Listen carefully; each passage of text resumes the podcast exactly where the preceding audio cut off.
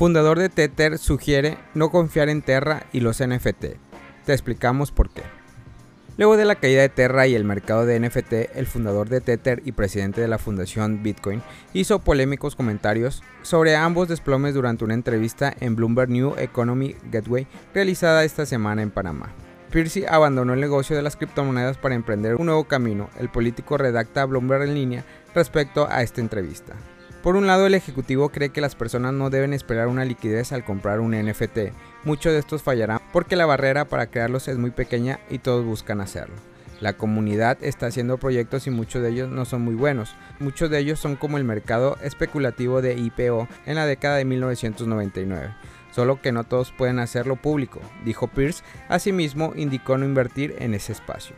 En este sentido, sugiere a las personas que compran NFT que la hagan para ser parte de un grupo o comunidad, pero que de lo contrario no confíen en su valor.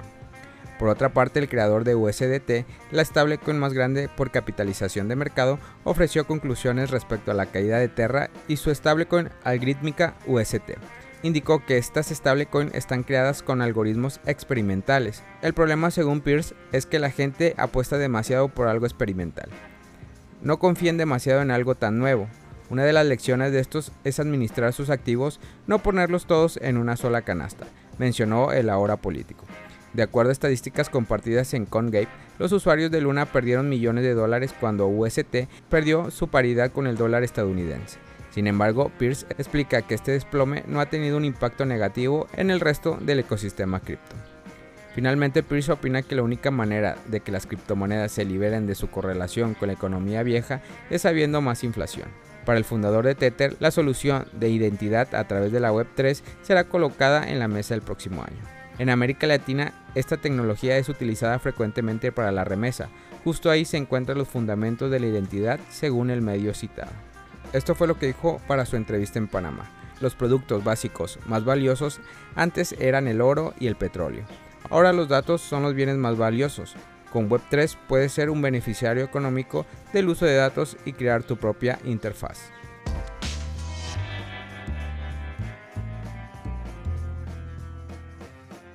Terra Luna logra aumentar más del 70% tras los anuncios realizados por su fundador. Mientras el ecosistema Terra se encuentra en medio de una votación que determinará su futuro, el token Luna ha logrado aumentar más del 70%. Sin embargo, aún no cesan las especulaciones que rodean a Terra. Según reportes del medio Bailin Crypto, luego de la dramática caída experimentada por Luna en las últimas dos semanas tras el colapso del ecosistema Terra, el token registró el domingo 22 de mayo un reapunte importante.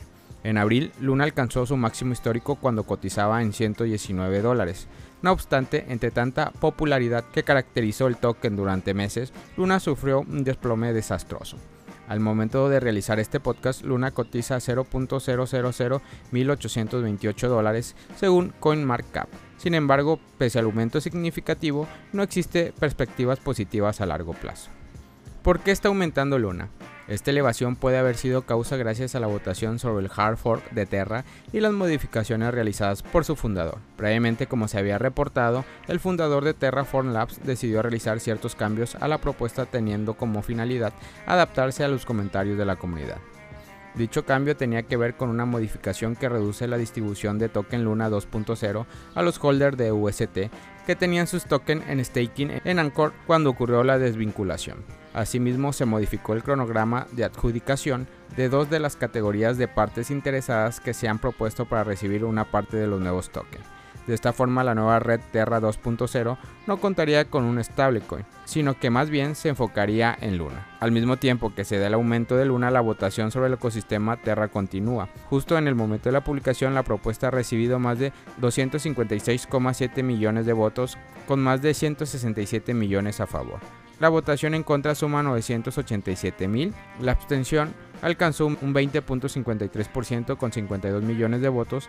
Por último, los votos en contra y con veto se encuentran en 35,2 millones, que es un 13.74%.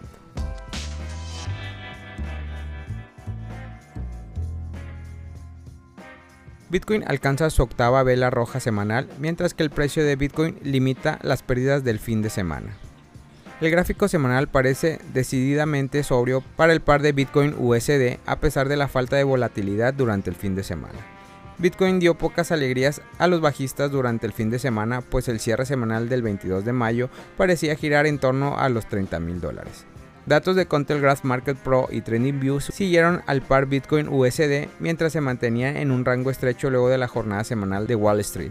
Ante la ausencia de volatilidad, los traders esperan un movimiento hacia zonas de soporte o resistencias más amplias a continuación.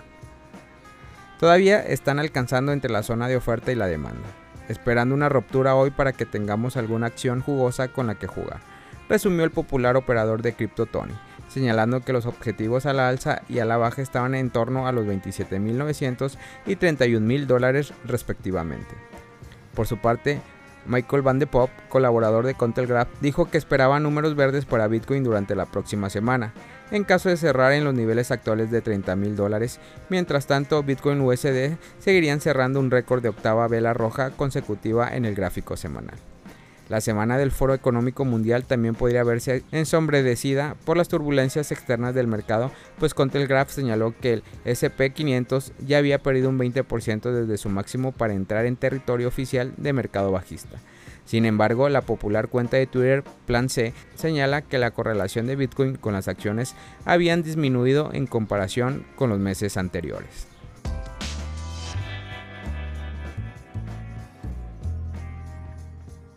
Y es posible hacer trueques por NFT en OpenSea con este protocolo de mercado. El mercado de tokens no fungibles OpenSea anunció el lanzamiento de un protocolo de mercado Web3 para comprar y vender NFT de forma segura y eficiente. De acuerdo a la información del medio Contelgraph, este viernes OpenSea aseguró que el protocolo de mercado apodado Seaport dará a los usuarios la opción de obtener NFT ofreciendo activos distintos de los tokens de pago común de Ether. De esta manera, un usuario puede acordar suministrar un número de artículos Ether ERC20, ERC721, ERC1155 a cambio de un NFT, lo que supondría un trueque de una combinación de token como método de pago. Asimismo, los usuarios de Seaport pueden especificar qué criterios, por ejemplo, ciertos rasgos de las obras de arte de los NFT o piezas que forman parte de una colección desean hacer oferta. Además, en la plataforma también podrían entregar propinas siempre que el importe no supere el de la oferta original. Al respecto, el reconocido mercado NFT afirmó que OpenSea no controla ni maneja el protocolo Seaport. Seremos solo uno, entre muchos que construyen sobre este protocolo compartido.